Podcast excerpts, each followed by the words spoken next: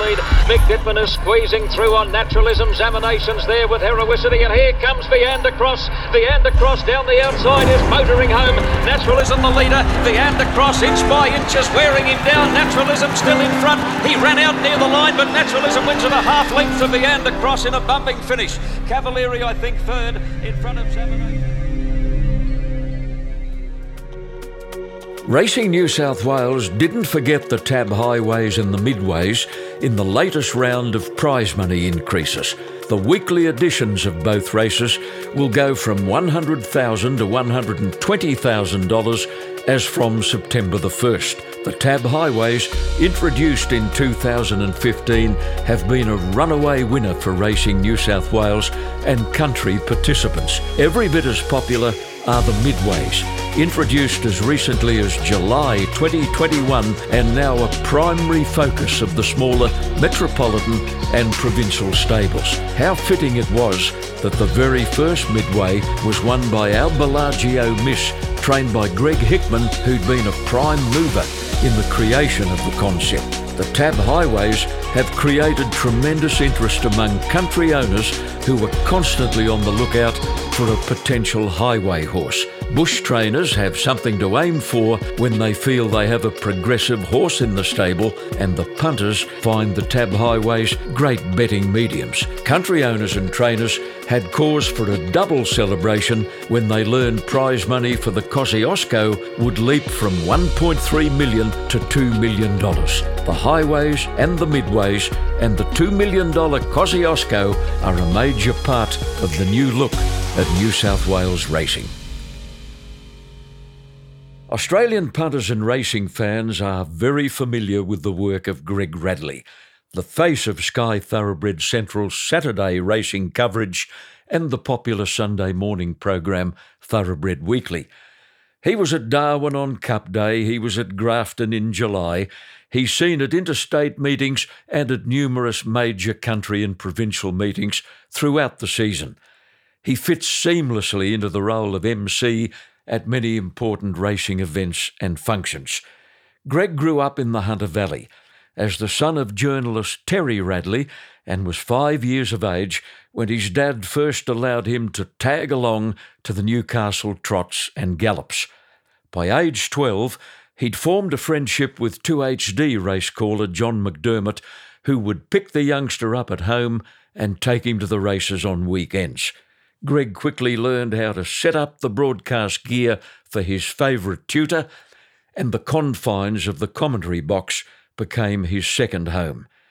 It was John McDermott who gave Greg his first opportunity to develop the skills which have taken him to the upper echelon of sports broadcasters and presenters. On leaving school, he worked at Trot Guide, the famous form publication. Later, he filled in for Kevin Thompson from time to time on 2KY trotting broadcasts. An amazing chain of events took him to 4BC in Brisbane, where he gained great experience before returning to Sydney and establishing himself in several areas at 2KY, including the Big Sports Breakfast. He even fitted in a two year stint at 2UE. His Sky career began in 2001, and it wasn't long before his star began to rise. His life changed dramatically when TVN left the scene and Sky Thoroughbred Central was born. There are many other facets I haven't mentioned, but we'll cover those with the man himself. Good morning, Greg Radley. It's lovely to hear from you, John. Lovely to talk to you. Greg, you're a true blue parochial Novocastrian. Most of your working commitments are in Sydney, but you still choose to live in your hometown. Yes, John, I love I love Newcastle, and, and the family love it there too. It's um, it's still a great city. It's changed a lot, but um, it's a great racing town, great sporting town, and um, a great place to for the kids to grow up and yeah, I don't mind the travelling. Road, roads have become so much better now. I mean, the traffic hasn't got any better, but the roads are getting better, and mm. and I can be anywhere quite quickly, as long as as long as the traffic plays its part. Yeah, your dad Terry, who is now eighty six years of age, wasn't actually a trained journalist, But through natural talent and plenty of hard work, he finished up a giant among sports writers with the Newcastle Herald and other publications. Yeah, well, how Dad got his start, he he there was no form in those days. You had to do it yourself. There was no computer system that turned out the form guide. So Dad, uh, from oh, a long time ago, would fill out the form on on cards. Mm. He'd he'd handwrite the form for every horse in that area, uh, particularly trotting in, in, in the Hunter Valley. And if they came from another jurisdiction, he'd he'd source that form and, and add to it.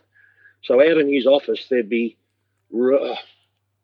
thousands of cards. because once they re- once they retired, he didn't throw them away. He kept them for Mm. if he had to go back and, and check on the history of a horse down the track. So he was a he was doing the form. He was he was writing the form. He'd he'd send that form to the tracks and they'd print them out as race books. So he Mm. was responsible for for the race books at, at trotting meetings in the Hunter Valley, Newcastle, Maitland, and Cessnock and he was tipping in the Herald. He was he was doing a bit of radio work. He wrote under he first wrote under the nom, nom de plume of uh, Dan Patch, Mm, the, The- the- legendary the champ- American horse, yeah. the, the legendary American horse. So, and people still call him Dan Patch to this day. Mm. And then and then a job came up at the Herald, and you know he was basically self-taught to, to write, but he ended up doing all sports. He was doing rugby league, rugby union. He's very proud that he was the number one pigeon racing rider for the Herald as well. Was he? his- oh yes, because his father Harry, my grandfather, Mm. he used to race pigeons, Mm. and I don't know. He probably wrote one story a year, but he was the official pigeon racing rider as well. Mm. But harness racing was his uh, number one sport. He'd um, Sam North was the racing rider at the Herald in those days, and if Sam would go to Melbourne, uh, Dad'd fill in for Sam, and we'd we'd often go to the, the races at Muswellbrook and Scone and places like that. But he covered all sports, and and that was the beauty of my childhood. I got to tag along everywhere with him. Mm. I'd, I'd be at the trots and the and the gallops and the football, and from a very young age. And a lot of those early days were spent either in a broadcast box or a press box. Greg, you cut your teeth really uh, on that tiny little showground track at Newcastle, where they held the trots right through until about 1989 when the new track opened. Gee, it was a tight little circuit. Leaders had an advantage, didn't they? Well, John, it's it's it's amazing now to think that they raced there, and it was such a a popular and strong track. It was 551 metres in circumference. Yeah. Now Harold Park was less than a half mile. I think it was 752 Mm. before they built it to a half mile.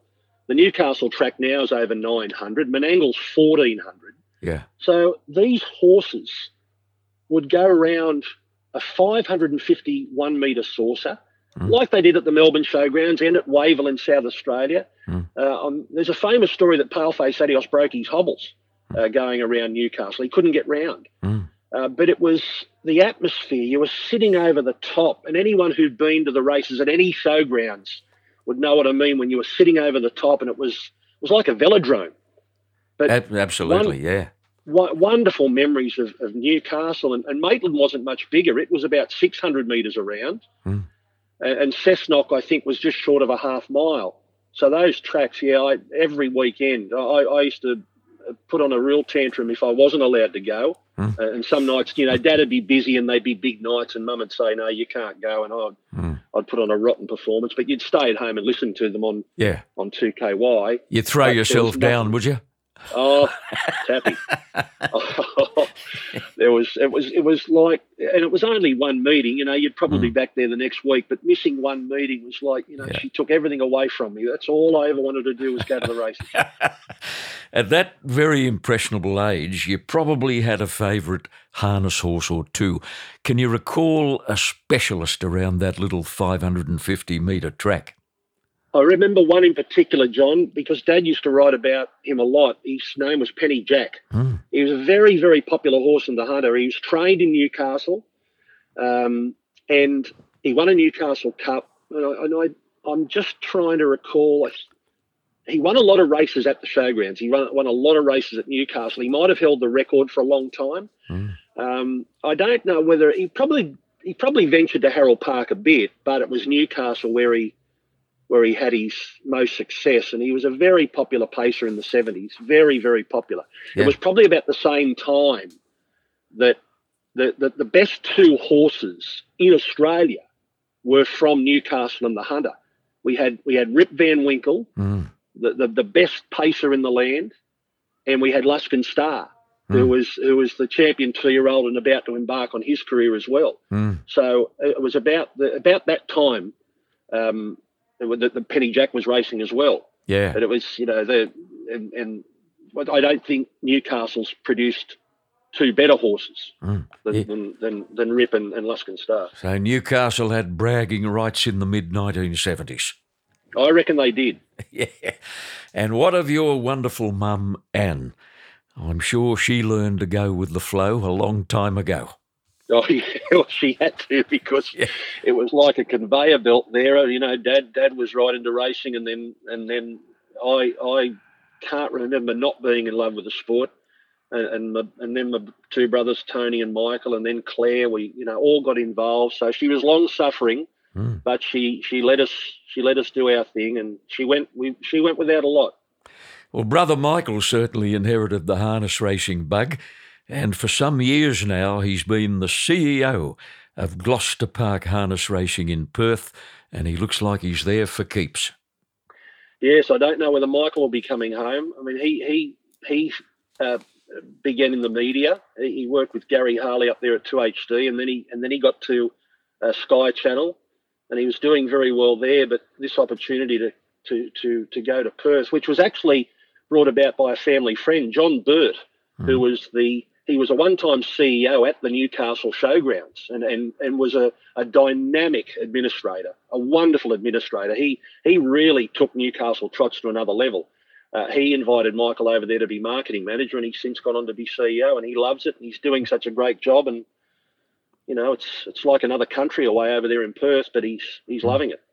Another brother, Tony, lives in New Zealand, and he has no connection with racing. Uh, he well, he he's um uh, the the girl he married, Nat. Her her father raced a very good horse with Colin Hayes years ago, won a Newmarket called Red Tempo, Mm. and uh, and and his brother-in-law races horses, I think, with Roger James. But no, he doesn't work in the racing industry. He's more in a finance role over there in Auckland.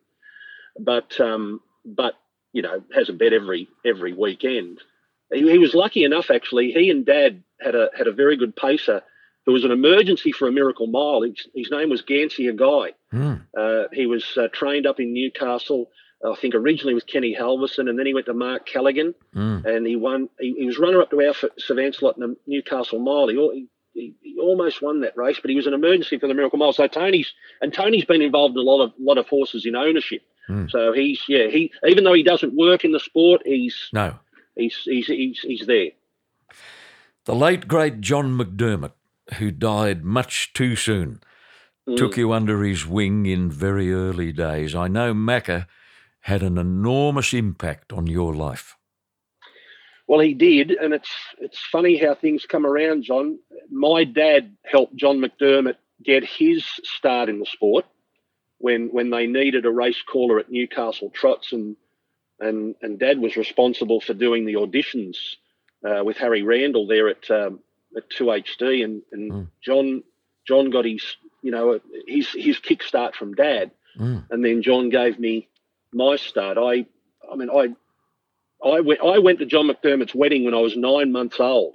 Hmm. So that's I mean we he, he knew he knew um, mum and dad before I was born. Mm. So to yeah to tag along with him to the races. Um, he used to come to our place before we'd go to Newcastle and Maitland Trots. He'd have dinner at our place, and then off we go to the Trots, and Mm. and then um, and then he started picking me up from home on a on a Saturday. I think I was about twelve, and he said, "You better start coming to the races on a Saturday." So I'd go every Saturday to uh, every second Saturday to Broadmeadow, and Mm. I'd help him set up the gear, and I'd spend the whole day in the in the broadcast box with him, and and just just I I don't know whether I always wanted to be a race caller when I was when I was that young, but spending so much time with him, uh, that's that's all I wanted to do. I just you know I, I wanted to be like him. Yeah, the And I- I broadcast just- I was box was, yeah, was your I- second home, wasn't it? It, uh, John, and it, it was just a magical place. Mm. It was a magical place. You know, here he was calling the races, and I'm standing behind him. Mm. um, at, at as many meetings I could go. It wasn't just Newcastle. You know, we'd we'd go to Gosford Dogs and Cessnock Dogs and Singleton Dogs. Um, mm. And I just, you know, I'd spend all the time there, and you just become fascinated, and you fall in love with it. Mm. You tell a lovely story about the broadcast line going down one night at the Newcastle Trots when 2KY were taking the service. 16 year old Greg Radley went into rescue mode. What did you do? well, Macca, Macca's line, they couldn't get the line through. And um, there was there were no phones on racetracks then. There was probably a couple in the secretary's office, and there was one in the press box, which which was Dad's phone. Um, so Macca said, "You better go round and ring them and tell them that you know everything's plugged in here, but it's not working." So I ran I ran around. I knew the two KY number off by heart, mm. and and they said, "Well, where what what where are they?" I said, "Well, they're, they're at the start." And he and, and the guy on the other end said, "Well, can you call it?"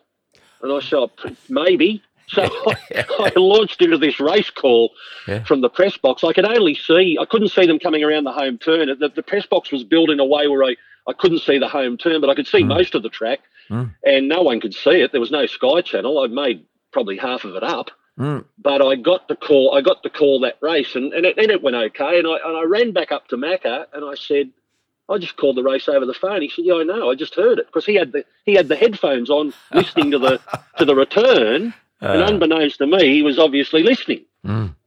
He would have been yeah, very so that, proud of you. Uh, he was, he was, and then I think that sort of got him thinking. Well, we we better, you know, he, he thought I better do the best I can to try and maybe encourage um, my career, and and he did. He did from from that moment on because I don't think we ever discussed me wanting to be a race caller. I think it no. was sort of not talked about. It was just I was the tag along, and mm. then all of a sudden, well, okay, here we go. Sky Channel's Gary Harley was another one to take an interest in your progress uh, in those very early days. Well, he was because everyone was like family up there. You know, Dad and Johnny McDermott and and Gary Harley and Johnny Gilmore and all the guys at the Herald and and, and, the, and the wider media community, they were all friends. They were all very good friends. And Gary was a great family friend. And um, he called a lot of the meetings up there. And once again, if you know, if Macca wasn't there, I'd spend a lot of time with with Harley in the broadcast box and going to these meetings. And you know, he was as funny then as he is now, and he was just a larger than life character. I mean, he he was he was a he was on TV, of course, up there. Macca was always on radio. Dad was always in the print and some radio, mm. but Harley was on TV. Mm. He was on NBN. He was he was a big star, a big star. uh, good to hear.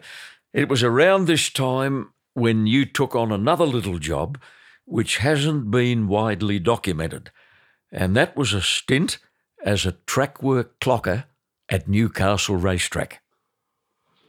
Yes, I, clocked there for a couple of years when I was still at school. I think in year ten, and then in, when I was in year eleven, uh, Graham Timbrell. There was someone. Uh, I think they needed a second person. Billy Morris, who was the judge at Newcastle, and he was also the um, he was also the clocker for the papers. They needed an offsider, so I'd go. I'd ride my bike. I'd get up at three thirty and ride my bike over there to for a bit of a race course and, and learn how to clock the horses. And mm-hmm. um, it was made easier. A lot of the trainers had come up and say, "Look, this is so and so, and it's going." It's going to run home 600 metres. Can you clock it? And and, mm. and they made it easy. I mean, I didn't profess to know all the horses. I couldn't you know, spot them in the dark, and I didn't know who they who they really well. Billy did. Billy mm. said, "Oh, look, he he's so and so about the work," and he, he had an eagle eye. But mm. that was that was good fun. I, mean, I, I picked up those little jobs uh, while I was at school and before I could uh, start a, a, career in something. I was I was clocking the horses at Broadmeadow. I was the identification steward at the dogs for a little while. I was the I was I would check the brands at, at the races at Broadmeadow. Um, when they'd come into the gate, in those days you had to check both sides of the horse. Um, no microchipping or anything like that. I, I did a bit of um, judging um, at, at, the, at the dogs and the trots. You know, one of one of two or three judges up in the box, and and little jobs like that. But the clocking was, yeah, it was wonderful. You know, Max Lees was was the the big trainer with Paul Perry. Gordon Benson was there in those days. Mm. Um, it was about the time when there was a very fast mare in Newcastle, and she she would have been the fastest horse I ever clocked. Um, uh, Sunalong Lass. Terry Drayton's mare. Yeah, she was mm. a she was a brilliant 900 metre horse. gee, she could fly, and she just run time every morning. Mm. Um, but that was a lot of fun.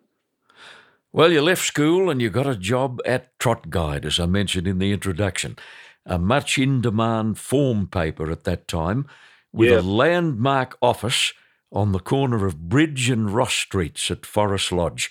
What are your memories of that famous old paper and that famous old building? Trot Guide went online, Greg, in 2019 after Yeah. 73 years of publication. Well, John, I missed out on working at Forest Lodge because when I when I got the job at Trot Guide, they just moved. Ah, I reckon in the previous week or month, and they moved to Marrickville, a Spot Press, a company called Spot Press had bought them, mm, and and moved the whole in operation to where their printing press was at Marrickville. So I never got to work at that famous building, mm, um, which I was always dirty about um, because it was just up the road from Harold Park. But uh, Ivan Tilley was the editor, and um, Jim, I think Jim Renwick. Jim Renwick was a writer there, and he went to Sportsman. Hmm. So I got a job at Trot Guide. Wayne Gallagher was the, the chief writer, and um, I did a 12 month stint there doing something that was, you know, apart from race calling, my dream job. mm. You know, writing about the trots, and I- I'd spend the. I, I've got a little unit in Stanmore. Uh, used to walk to work to Marrickville. It was about a. It used to probably take me half an hour to walk, maybe a little bit less. Um, and I go to Harold Park every Tuesday and Friday night, and you know we're in the office all day putting that paper together. It was a great, great. I, I'd never, I'd never um, uh, had much to do with the, the the writing side of things up until then. Mm. But to see how they put a paper together was was a wonderful, wonderful experience. And I, and, but I only did twelve months at Trot Guide. No, they were happy days. You'd go to Harold Park Trots on the Friday night in a boom era, and Yeah. then you'd catch the midnight train home to Newcastle for the weekend. I would because I'd had to take my washing home to mum. So I always had this dirty, great big bag trudging around. I'd, I'd get the I'd get the bus. I'd get get to Harold Park. I'd get the bus back to Central Station, and I'd get home at some stupid hour. And Dad would always be there to pick me up at you know one thirty or two in Ah, the morning. And, Blimey. and then you'd sleep in and you'd try and catch the races during the day. But then it was off to the trots. Didn't matter Mm. where it was. And I and I'd call most of those. I was I was calling two or three races at Newcastle or or Maitland Mm. on the Saturday night. So that's why I had to get home. I was I was desperate to get back because that was Mm. my opportunity to call one or two races. Mm. And and you'd go anywhere, John, wouldn't you, to, to call a to call a race? You, you'd, you'd you'd travel to the ends of the earth if it meant just getting getting a race on a ten race program. An acknowledgement for your mum and dad. I mean, Terry and Anne Radley. You were spoiled rotten. I was I was encouraged every step of the way. There was uh, there was never they they knew what I wanted to do and um, and they helped. I mean, it was a huge help to have Dad in the position he was Hmm. and to have the avenues for me to, to tag along with him. And and look look his his office.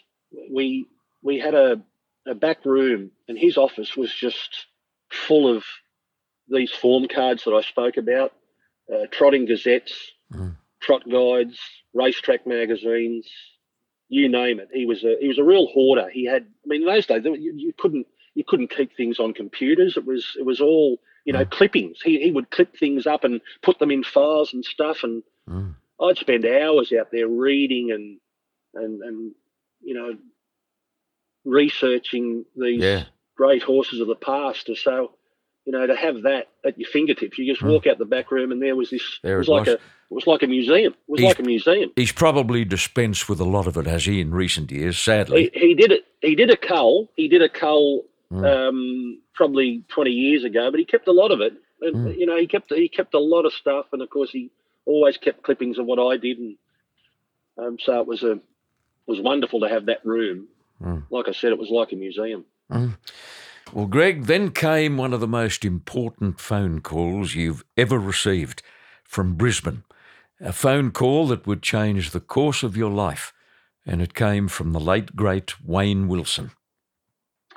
It did. Um, Kevin Thompson used to uh, have a, a couple of trotters in work, paces in work, and he always used to like to drive those horses. Mm. And I didn't fill in for Kevin all that often. Rod Fuller and Darren Flindell did a lot of filling in. You know, if he if he had a Mm. runner at Penrith, they'd go out and call a race or just just to let Kevin have a drive. And Mm. one night, when I was a trot guide, Kevin had a horse in at Harold Park. Uh, so I was very excited. I, I got the call, my first race at Harold Park. I was on a Tuesday night, Mm. and at the at the time I didn't realise this, and, and this is where you come in. You you had no, you probably don't know to this day, but this is where you come in. Wayne Wilson rang me on the Thursday after hearing me call that race on the Tuesday night at Harold Park, Mm. and he said, uh, "We've got a job going up here at 4BC. I heard you call at Harold Park. I think we might have a job for you because we've got a race caller called Michael Rona who's going to America to call, and there's a vacancy up here if you'd like it. Mm. So you taking Michael Rona to America opened a massive door for me in Brisbane, Mm. taking over his slot, calling the trots and the dogs, and being you know like number four caller up there. Mm. So you indirectly had something to do with that. Yeah, um, 1990, Greg. 1990. Okay, Mm. well, he rang. He rang on the Thursday morning, and I was. I, the phone rang at about eight o'clock, and at about nine or ten o'clock, John McDermott was coming to pick me up to take me to Wyong races. Mm. Um, I I was I, I changed what I was doing at Trot Guide. Instead of working five days a week there, it was there was two days where you didn't do much. So I, I went to the manager and I said, look, I I prefer to do three days Mm. and work as a casual, and that allowed me to get to more race meetings. Yeah. So it was a Thursday. I'm at Trot Guide, but it was a Thursday, and I'm going to Wyong with Macca.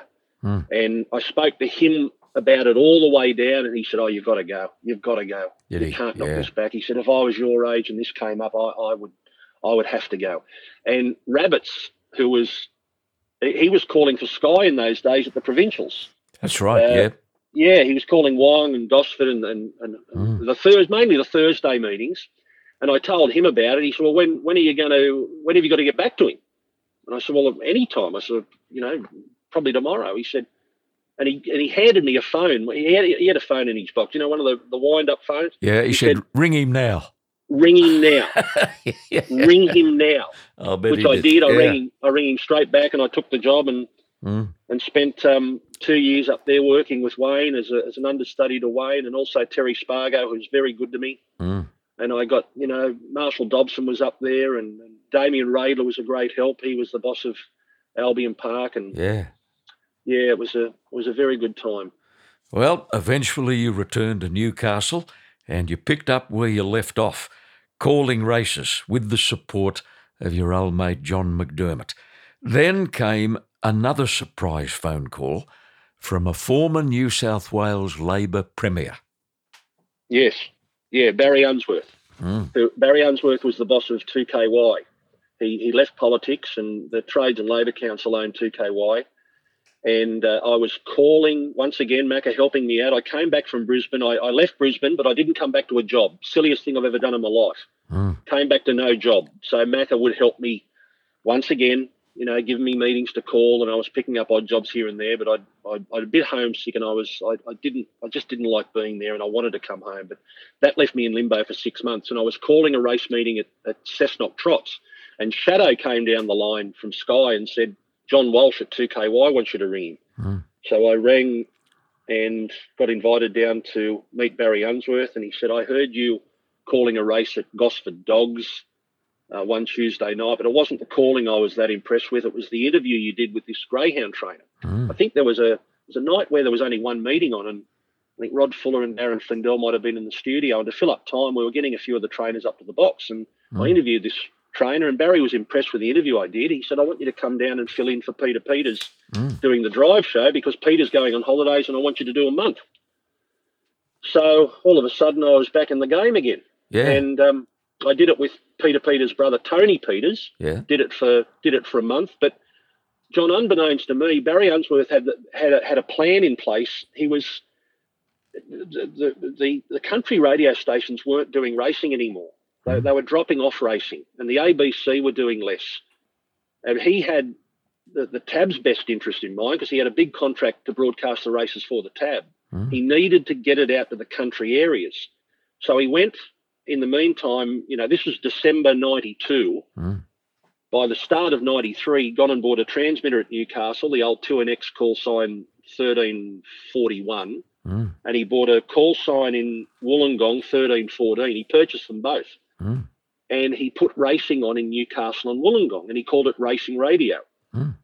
So after the month long stint with filling in for Peter Peters had, had finished, I took up the role on racing radio. And while 2KY were broadcasting their normal format, Ray Warren was doing mornings 9 till 12. Peter Peters was doing drive 5 till 7. I was doing a separate broadcast to Newcastle and Wollongong, mm. and it was entirely racing. It was there was no sport, no just all racing. Mm. And I did two shifts. I did that for a, for a year or two, um, nine till twelve, and then come back in the afternoon and do five till seven. Oh boy, they so, got their pound of flesh, didn't they? What? But it wasn't long. It wasn't long after that that that Peter Peters left, and Barry gave me the drive show, uh, which went everywhere. It went to Sydney, and it also went on the networks. Mm. Um, because the, uh, not after he bought Newcastle and Wollongong, he started buying other little stations everywhere. And when yeah. you're travelling around New South Wales and you're listening to 2KY or Sky Sports Radio. Mm on, on those FM stations, that's because Barry Unsworth had the foresight to go out there and build this mm. entire network. And um, what a what an amazing thing that became for country people. Oh my word! Well, time rolled on. You worked yourself to death for a couple of years there, and then another opportunity came up when Ray Hadley switched from 2UE to 2GB. He actually followed Alan Jones across. Yeah. You bit the bullet and you went to 2UE, who were in some disarray at the time, were they?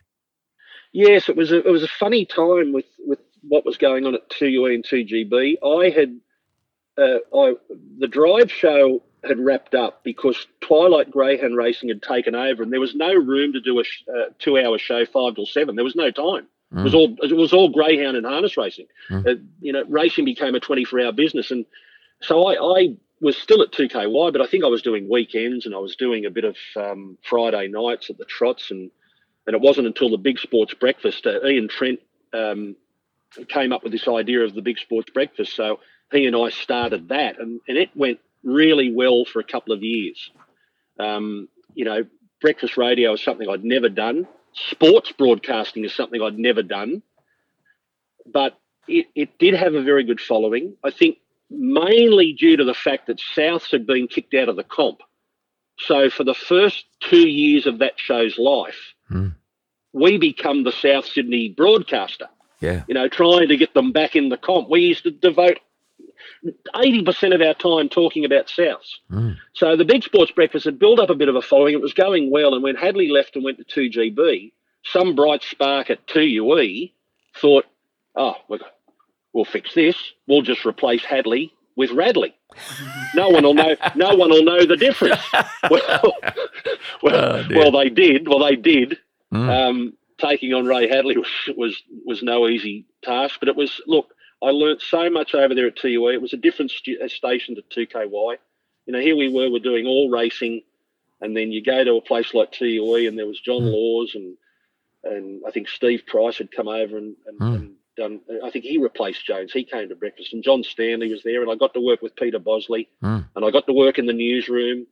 I, I learned a lot, and it was.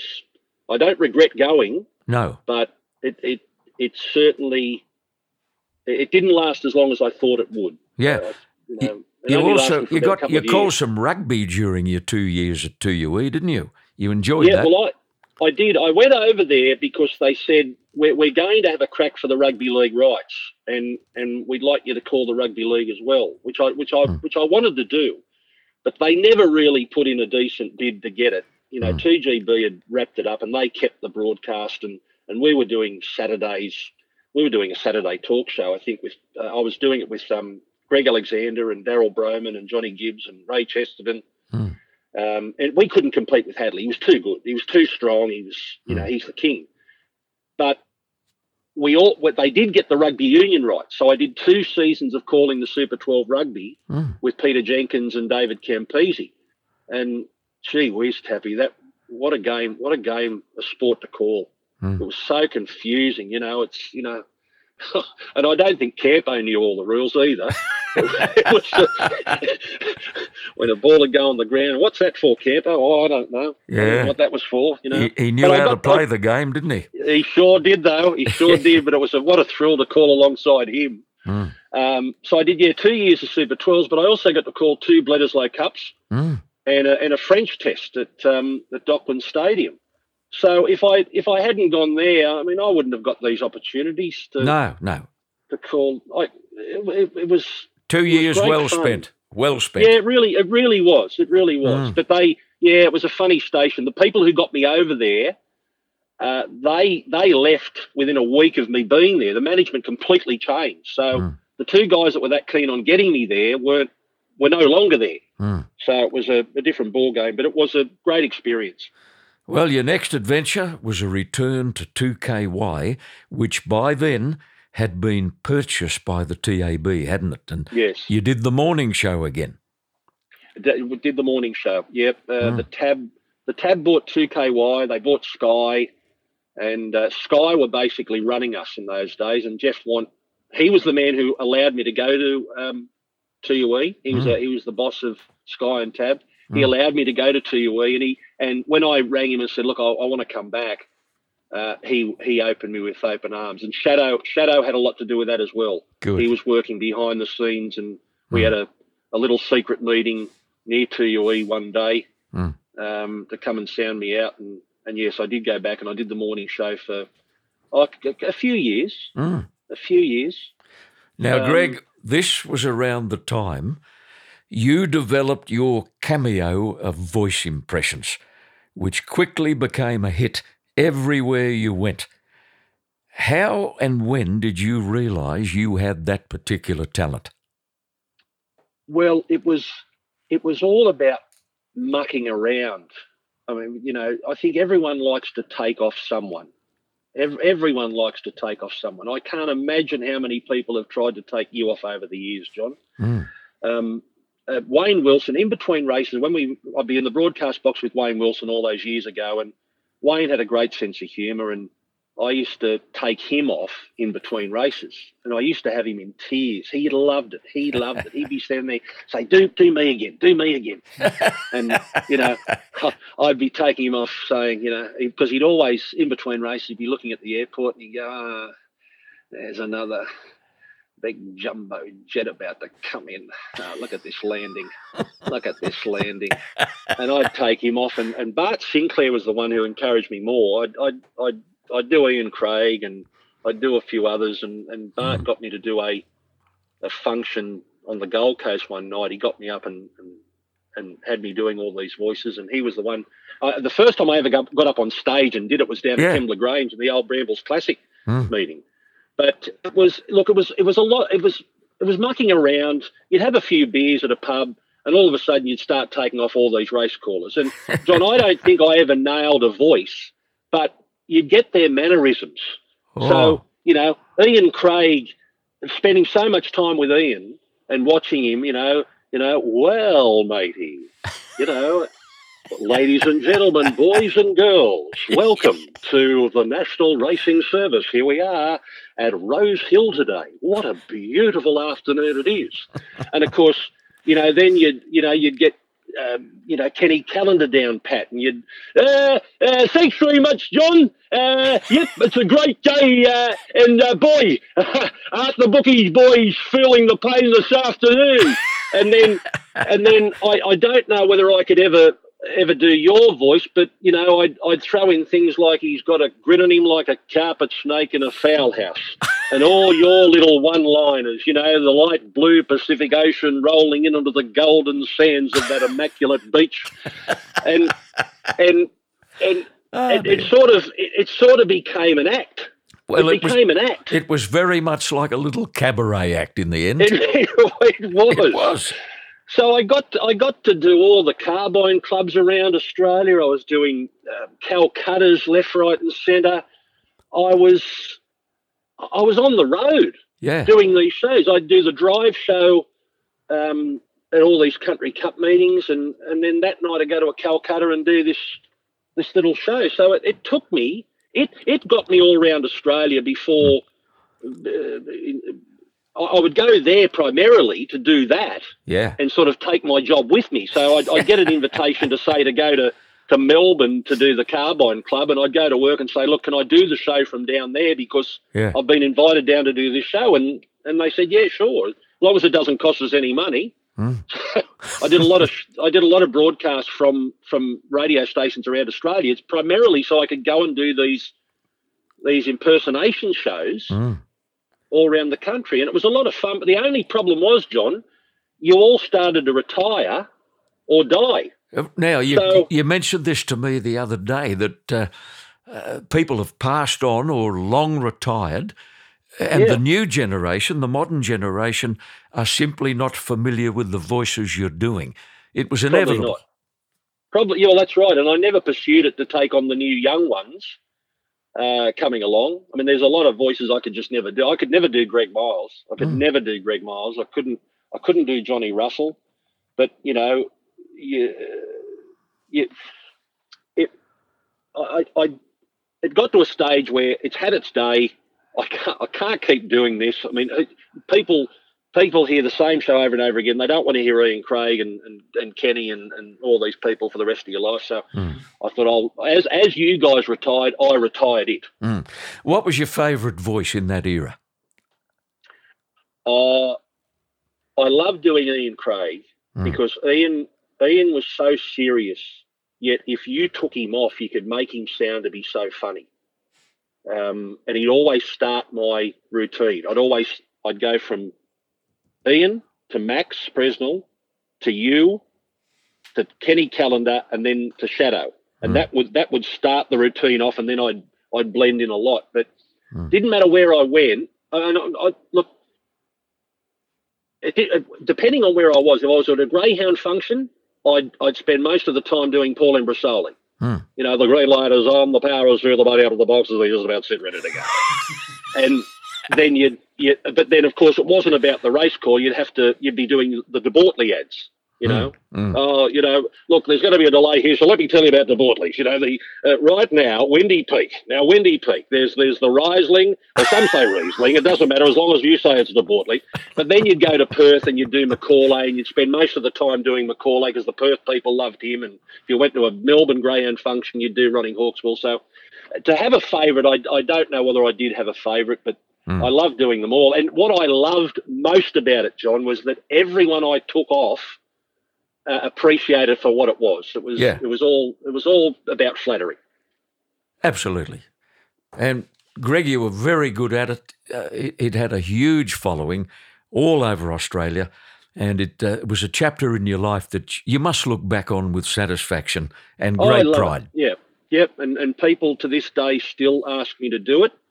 Um, uh, Peter V'landys asked me to do it at an Everest function. I, I, I politely declined because I didn't think it'd go over that well. Mm. but I, but I, yes, I still get asked, but I can't. I just don't do it anymore. I mean, I, I love mucking around, and uh, after a few beers, a few of them slip out.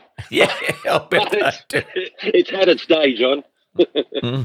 Now, Greg, we'll just pause for a moment to clear a commitment on the podcast, and we'll come back with you after this.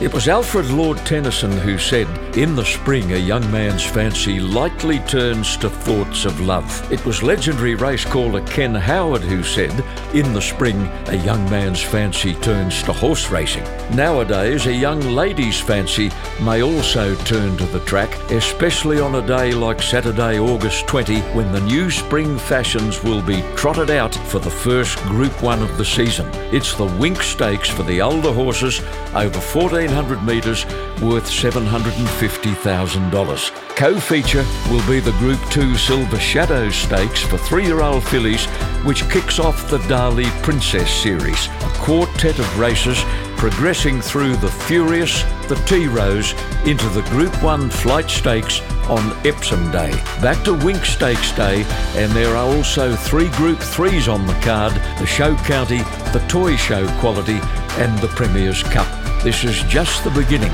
the first Group 1 of the season to launch a spring carnival of extraordinary depth. Saturday, August 20 for the Winx Stakes. I just looked at the clock and time's on the wing.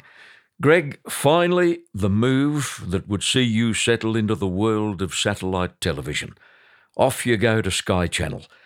One of the highlights of your time there has been the introduction of a very popular program called Off the Rails with Malcolm Johnston and Corey Brown. And you absolutely loved it. It was a fun show, wasn't it? It, it sure was. It was. Um, we. It was when, when I moved from it wasn't my decision to go from radio to television. I was I was asked by management to go over and leave the radio show and and, and take up at Sky, uh, and the channel that was invented was Sky Racing World, the forerunner to Thoroughbred Central. Mm. And Mark Duclos was one of the bosses at the time, and he had it in his head he wanted to do a show. He didn't know what show, but he wanted to do a show with me, Malcolm, and Corey. And Malcolm had done a lot of radio with me he, he came in every Thursday for a couple of years and we did a, a whole three hours together once a week. Mm. And it was always great fun. So I think that might have been the forerunner to it. And he also had a soft spot for Corey. So he put the three of us together and there was no rules. It just he just said, We've got to make up a show here and we've got to have fun. It's got to be light entertainment. Away we went. So that's what it was. And we had a, a lot of fun. I and mean, how can you not have fun with Malcolm? You know, oh, every right. time you look at him, you laugh. Mm. And we had a great time. Corey left and went to Singapore or, or, or Hong Kong, one of mm. the two. And, and we replaced him with Max Presnell. Max came in and did a quite a long stint on the show. Mm. But it, it, it, it, eventually it had its day. We tried, we brought it back. We brought it back some years later, but it didn't work. Mm. It, you couldn't replicate what we had. Um, and we were lucky too at the time when we were doing it. Black Caviar was at the peak of the powers. Um, mm. And we had a lot of guests. I couldn't count how many guests we had. Gee, mm. we hmm. had some guests on that show. Connected all, to Black Caviar, yeah. It was, yeah, it was all hmm. light-hearted mm. stuff. And we, we went did a couple of shows in New Zealand as well. What we didn't realise was it was being taken in New Zealand and also South Africa. And the reports were coming in from New Zealand. They were watch more people were watching it in New Zealand than they were in Australia. Mm. So we went over there and did about three or four shows in New Zealand and, and mm. packed the place out. oh, they were big hits, I remember. Yeah. Yeah. Yeah. Now, Greg, when TVN were forced to quit the market, Sky developed the Racing Industry Channel, Sky Thoroughbred Central. And you tell me your first major race day on air was the day Vancouver won the slipper. Yes, that was the week we started. TVN, I think, finished on Coolmore Classic Day and the following week was the slipper. I think we did a midweek meeting at Warwick Farm. That was our first day on air, and then yeah, our first full day to air was Vancouver's slipper. I mean, we'd been doing the provincials and the country. I've been doing a lot of meetings at the country and provincial, but I'd I'd never done television on a Sydney Metropolitan racetrack. Mm. But and it was a, a, bit of a blur that day. I think we had probably too many people on the coverage. You know how sometimes management say, oh, we need this person, this person, this person, this person, mm. and now we're going to find something for, for them all to do. Yeah, yeah. So we had a lot of people. It was very messy. I, I remember the day being messy, but mm. um, yes, it sort of changed everything, John. It's um, things have. It's been it's been wonderful since that day. It was overproduced, um, well, overproduced yeah, think, on that yeah, day. I yeah. think I think so. I think so. But it, it, it, it got I'm not saying the broadcast was bad. It's just I, my my recollection of the day was it was so it was very messy or very um, uh, there was a lot of traffic, a lot of traffic. Yeah, too busy. Um, a clutter. Yes, yeah, a clutter. Mm. But it, it was something brand new and it was something very exciting to be to be starting because we were doing. I was working every Saturday, but I was in the studio, and not to be at the races was just a killer. It was a killer. There's nothing worse than being stuck in a studio covering racing and not being there. You've got to be out there. You've got to feel it. You've got to smell it. Mm. And um, and and that's the best part of the job that you can go to the races and be there and be part of it and, mm. and bring the colour to to the people sitting at home. Mm. You've done a million TV and radio interviews with a vast array of sportsmen and women. what are the ones that remain very close to your heart? I know you were on air at 2KY the day Sir Donald Bradman passed away in Adelaide, and your program had the news earlier than many other media outlets. Mm. Yeah, yes, we were. We woke up to the news that uh, Bradman had died. Uh, it, it, it, happened from recollection, John. It, it, it happened. Um, it was released early that morning. Mm. So we were ringing my producer Tim Prentice.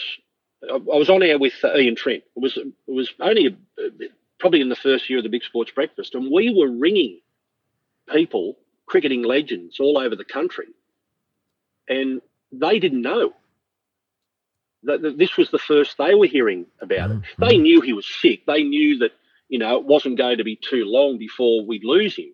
But we were ringing Richie Benaud and Tony Greig and all these people, and, and we were mm. informing them. So we spent the whole morning talking to all these legends about mm. Sir Donald. I got to interview Kostya Tszyu moments after he won a, a title in uh, Las Vegas. Oh. Uh, you remember that there was a girl there who used to work at Sky who did all the boxing promotions um, when we used to broadcast the boxing uh, tappy. Jodie um, Cutler. Uh, Jodie, and there was another girl as well. Mm. Um, anyway, she rang me and said, I can get you Kostya Tszyu now. It was a Sunday mm. afternoon. So I raced into the studio for radio and, mm. and we recorded an interview. So we had an interview with Kostya the, the Monday morning after mm. he won a belt in Las Vegas. Mm. I did a, a very memorable interview, John, with Darby McCarthy. Um, it went it went over two parts. He was that good, mm. and he discussed his life and where he came from and he went into great detail when they gave him life at Hamilton races. Mm. Um, that was a very emotional interview um, with Darby. Oh, look, there's there's a lot. We got to, you know, I got to interview Dawn Fraser. We we had Dawn in the studio. We used mm. to get a guest in every Wednesday on the on the Big Sports Breakfast. I got to interview mm. Dawn Fraser. Mm. A lot of boxers, a lot of rugby league greats. Um, like you know, when, when, you've got me thinking now about how many people I have interviewed, John. Yeah. It's been so and across and across all the sports because the big sports breakfast gave me that opportunity to you know to branch out other than racing. Mm. You were you were talking to sporting legends from all over the world. Um, and as far as racing goes, well, I think the most memorable interviews when I finish will always be looking back on that period with Winx. Yes. You know, I'll, I'll never, I'll never, I'll never get to cover another horse like her.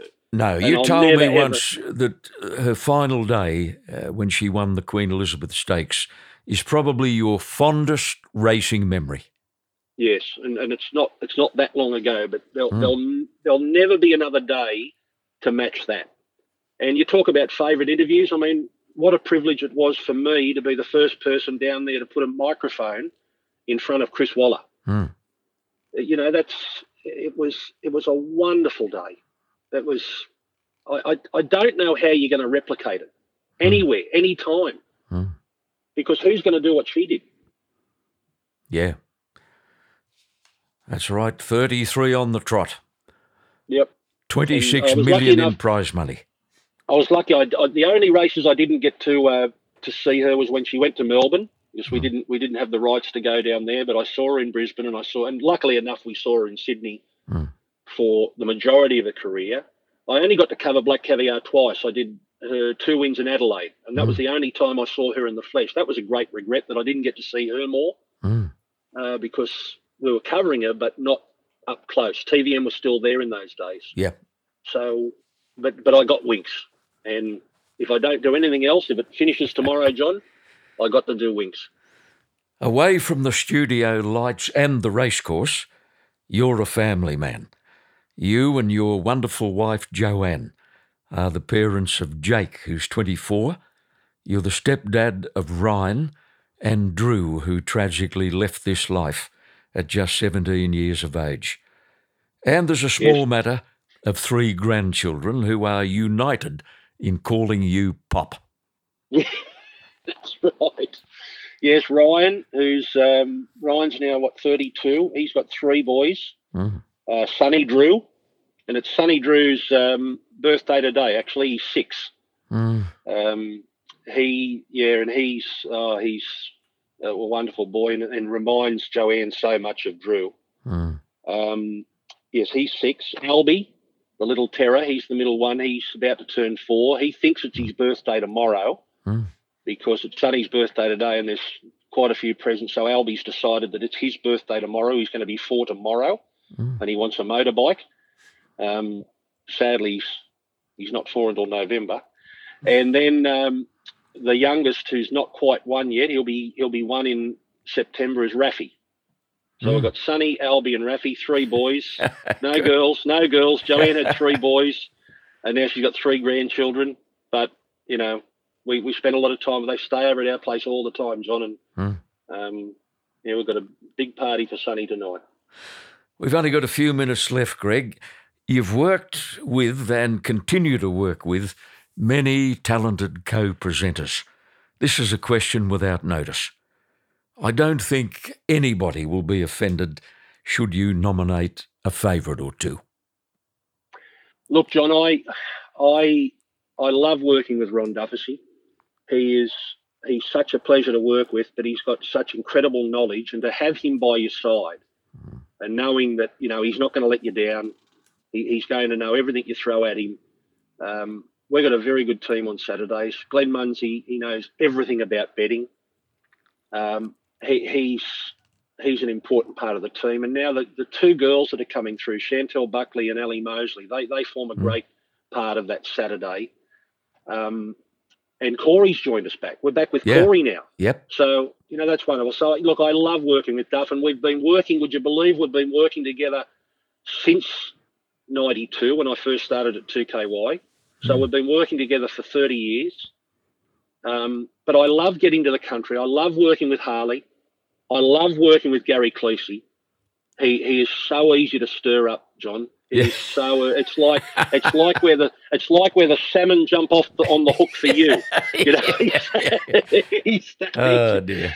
You know, and I love going to Perth and working with McAullay. He's a great friend, and even just mm. up in Darwin, Andrew O'Toole, who um, who I work with once a year. Yeah. You know, we uh, a lot of great relationships, mm. a lot of great relationships. But mm.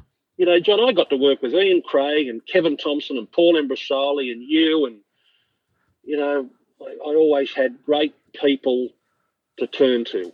For yeah. ever since I started, and it hasn't it hasn't stopped. Now, Greg, I, I only needed to. two. You've given me thirty-two. Well, I, I was I, I don't want to upset anyone, John. no. Now, is it my imagination?